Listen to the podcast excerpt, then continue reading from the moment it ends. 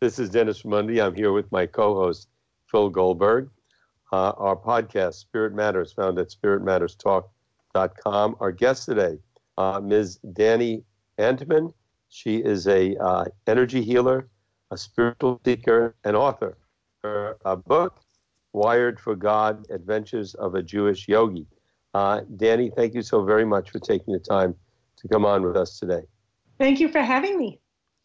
Uh, Dani, um, there's an awful lot of so called HinJews in America, people who uh, found their way to Eastern traditions uh, in, from Jewish upbringings. Um, your story is particularly interesting in that regard. Why don't you give us a brief overview of how you came to uh, the work you do and to uh, your status as a Jewish yogi? I will. Um, first of all, I was brought up in a very ordinary secular Jewish home in Queens, New York. Philip, I think we share our East Coast backgrounds. and uh, New York City. I, I'm, I'm, I'm from, I was born in Jersey City and okay. grew up in that area, so I'm with you. Yeah. All right. and there's no precedence for my life with my in my background whatsoever. So there was something deep in my soul that i think from a very early age was a seeker. And um, i was kind of moving along on a pretty ordinary path until my early 30s and in my early 30s i was about to get married.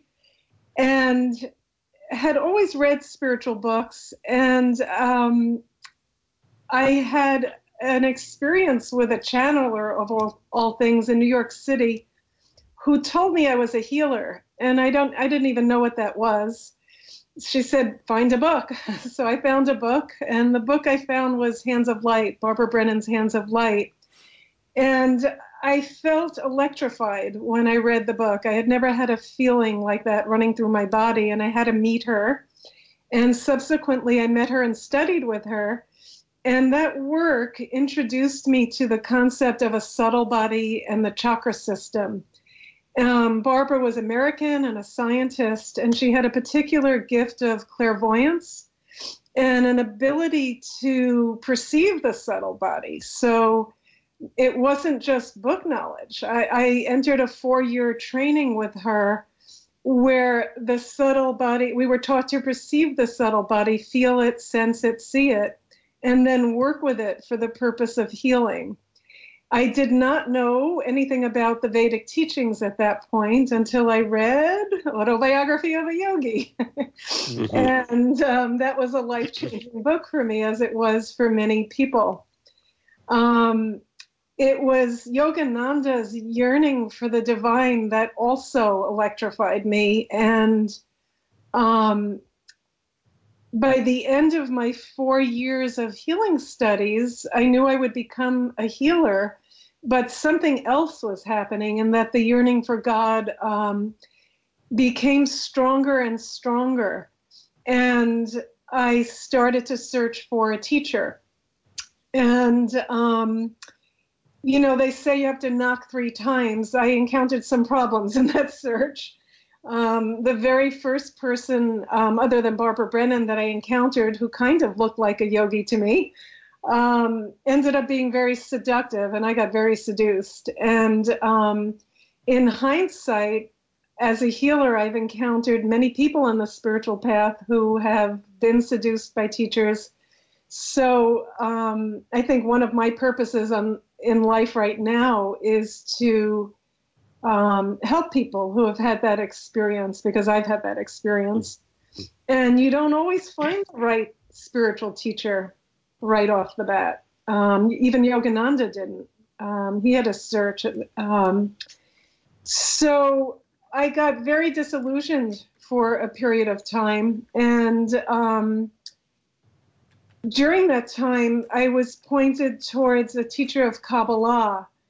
And that teacher was also a healer and someone I knew from my healing training. And he had been a student of Zen and Advaita and non dual teachings. And he discovered a way of teaching Kabbalah in a very exp- experiential and non symbolic way and also a non dual way. And my heart again I, I, I, mean i feel things in my body. So when my heart gets excited i know i'm on the right path. And my soul was just thrilled with kabbalah and kabbalistic teachings. Um, they felt familiar to me.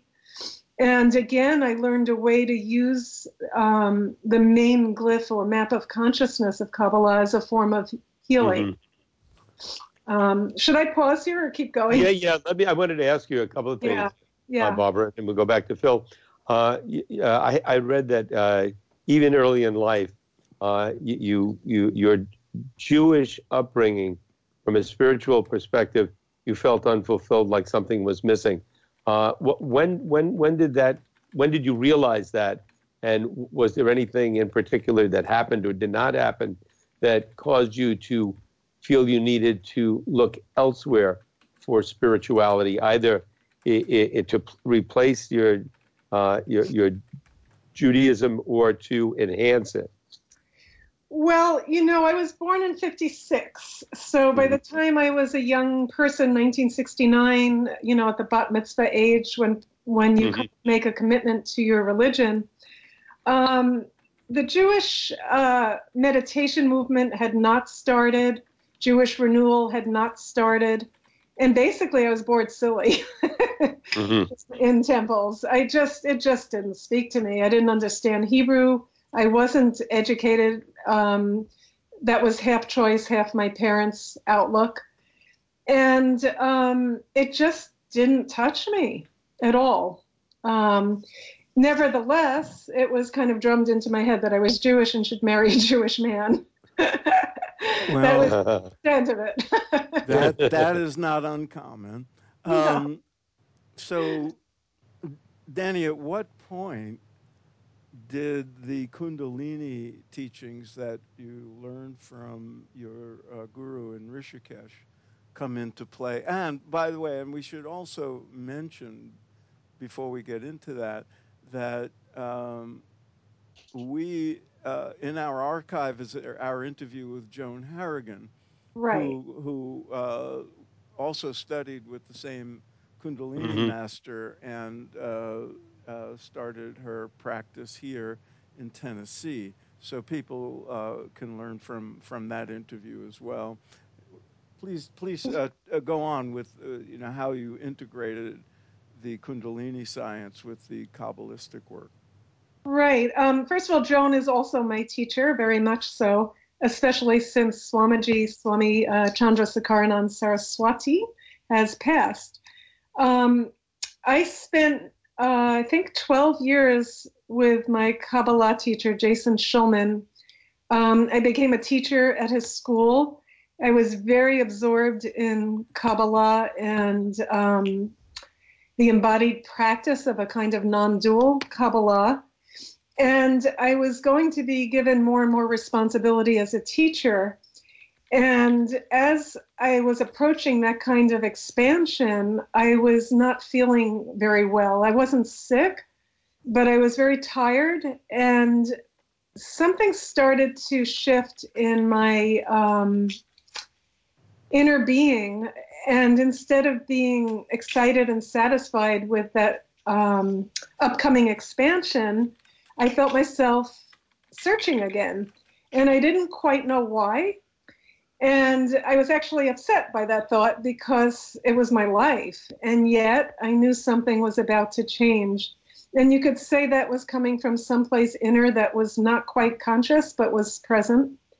And I started to literally pray for help because I didn't want my life to change. I didn't want to upset my teachership. Um, nevertheless, there was this pull.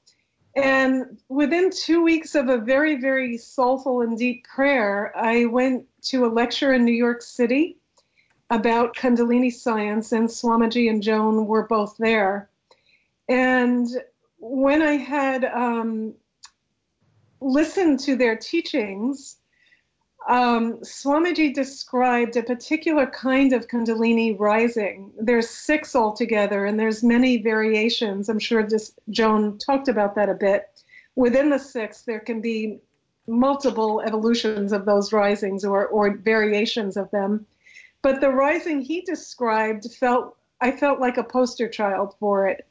He said it was common to Jewish people, um, that it did not culminate in enlightenment, that it um, was a deflected rising, which started at the genitals and went straight up to the brain, and then often fell down, causing depression. It would cause glimpses of enlightenment and open brain centers, uh, great intelligence, esoteric gifts, all of which I had, and then depression because you lost your glimpse. And he also said it was related to the Jewish lineage in that the adepts of that lineage um, had encouraged that rising and then didn't encourage the kind of diversion it needed to culminate in enlightenment.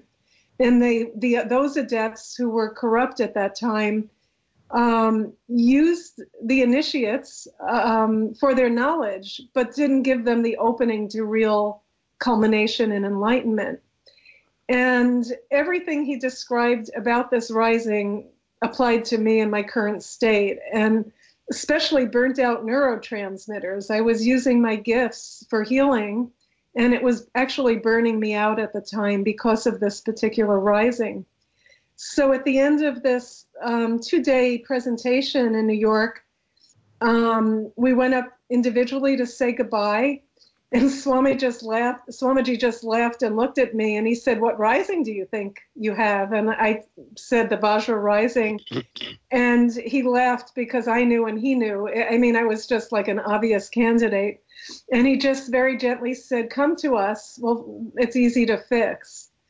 And my first retreat was a two-week retreat back in August 2002 and I was given a personalized practice, as everybody is who worked with them. So, one on one personalized yogic practice that enabled my Jewish rising to switch into the central column, the Sushumna, and progress to Makara point, which is at the third eye.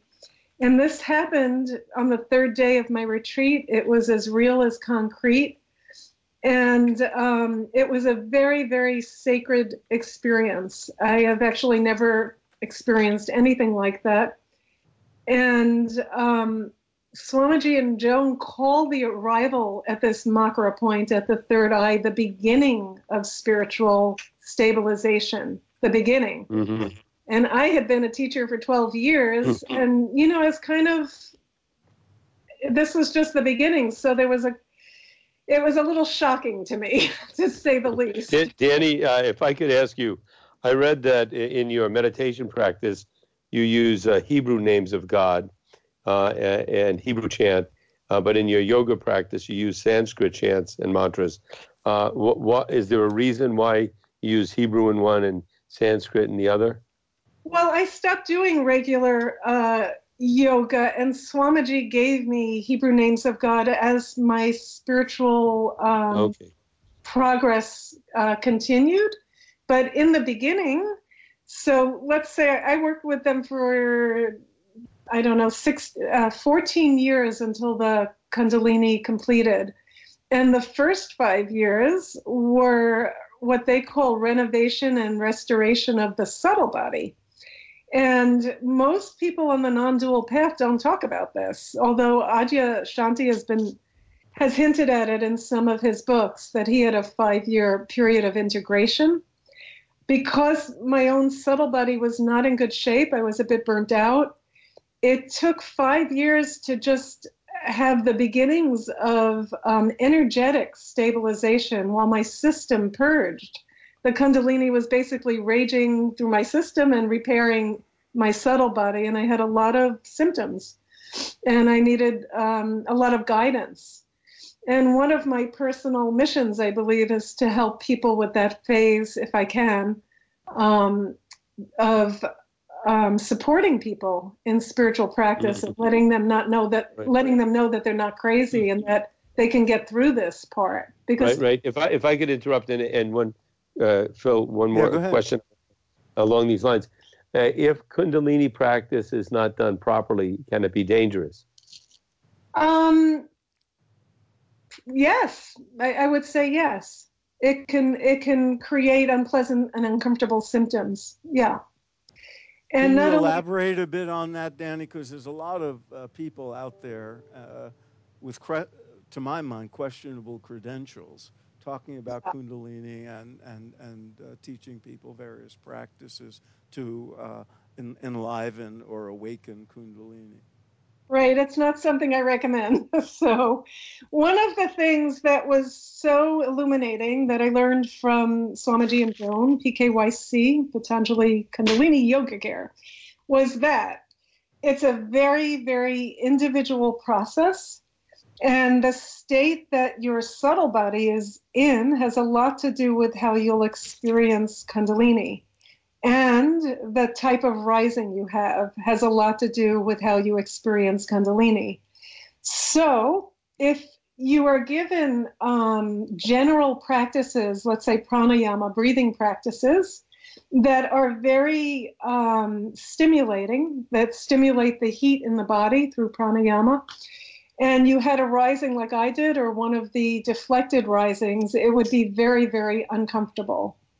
Um, if you have had a drug past or had heartbreak or trauma, sexual trauma, or um, brain trauma, or I don't know, any number of other things, um, your subtle body is in a weakened condition. And then Kundalini can be like a freight train rising through your system, and you don't have the energetic container for it. So you, you you very often might need individual guidance to build that container so that the process can progress peacefully. Mm-hmm. Some people D- have a good energy body and it's peaceful. Right, D- Dani. Uh, you, you, mentioned at the beginning, and it, it relates to what we're talking you're talking about now, and that is that you've had good and bad teachers on your path. And uh, how would you, what would you recommend to someone who's starting out uh, as a spiritual seeker and looking for a teacher, uh, what criteria would you recommend they use to evaluate uh, a good from a bad teacher? Well, number one, if they're seducing students and, and there's an obvious sexual vibe between teacher and student, run. run as fast as you can.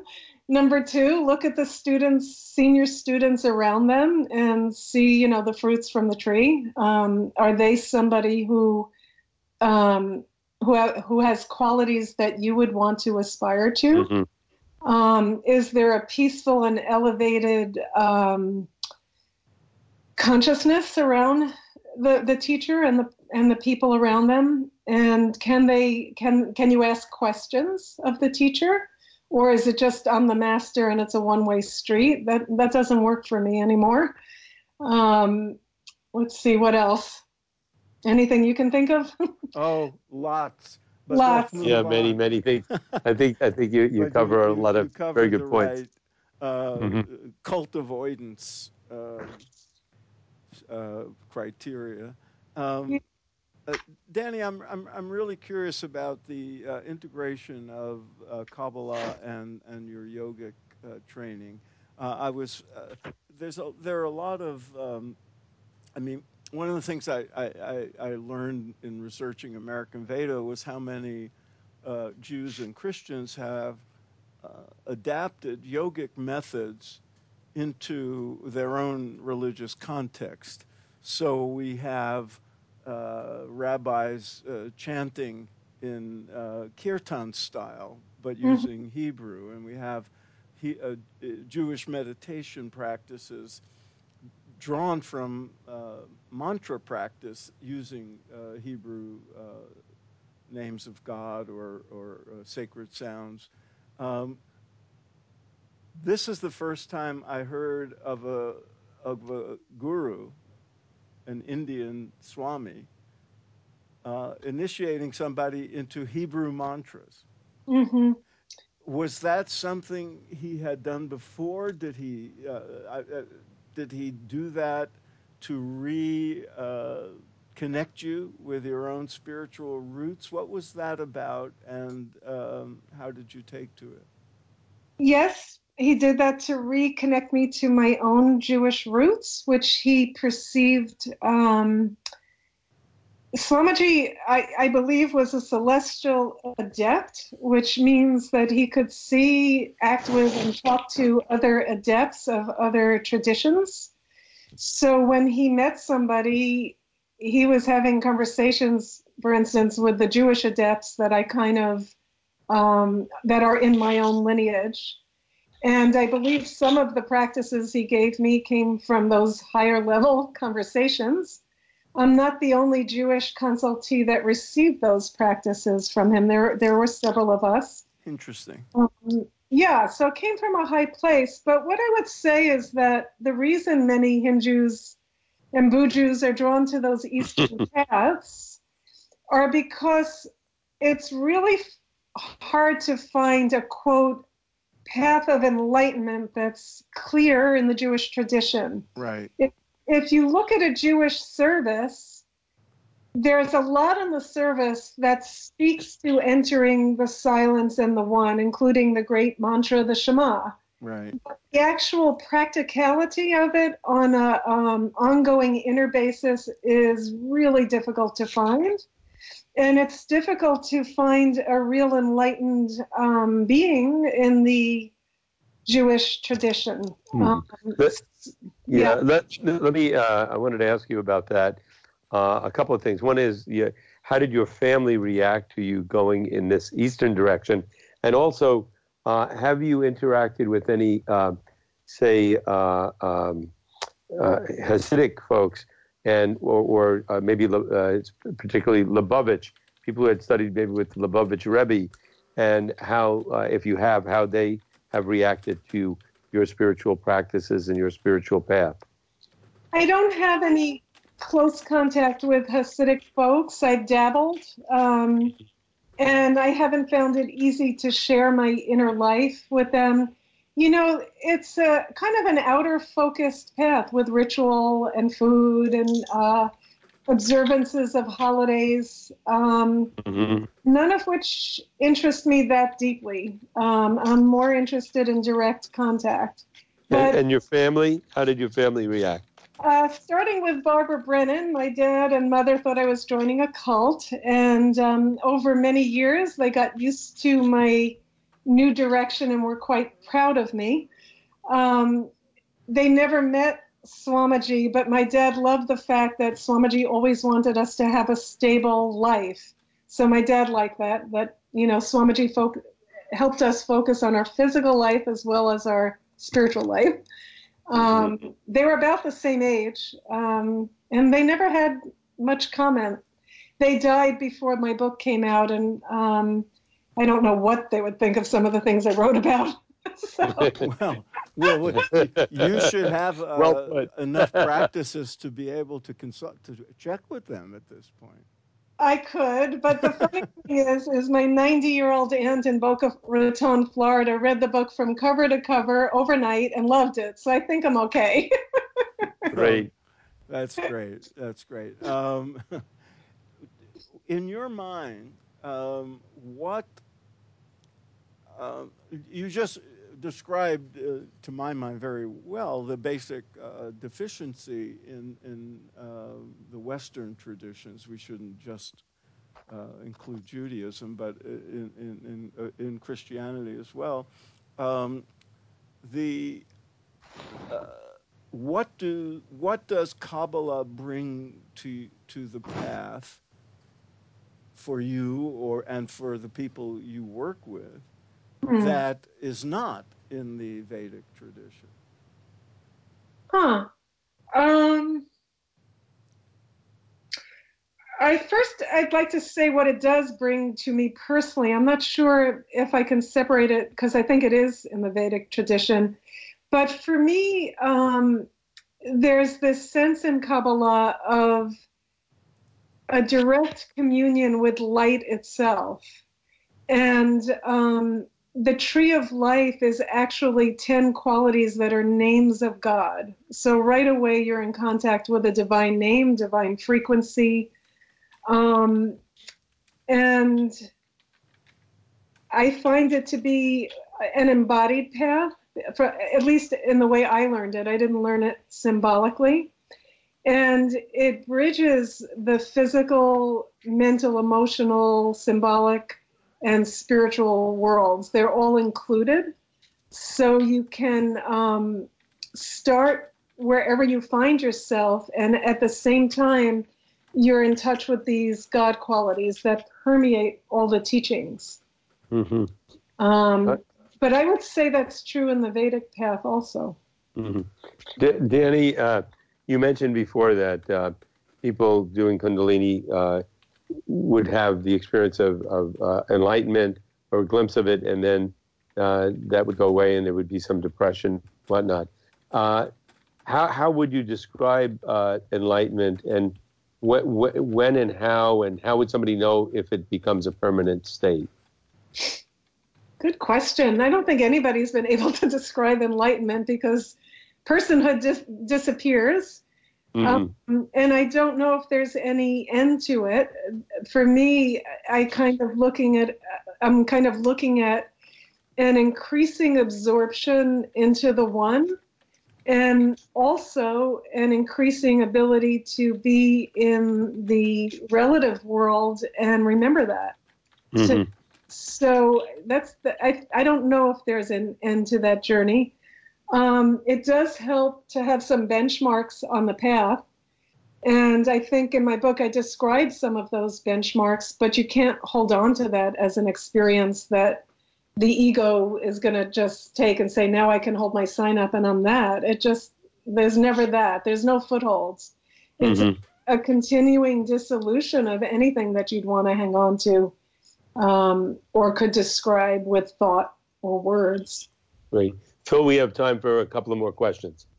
Um, Dani, you talk about benchmarks on the path and uh, link those to uh, the Kabbalah uh, tree of life. Can you uh, describe? I don't know how many benchmarks you you uh, delineate, but can you describe to us some of the uh, more uh, important ones and how they tie into Kabbalah?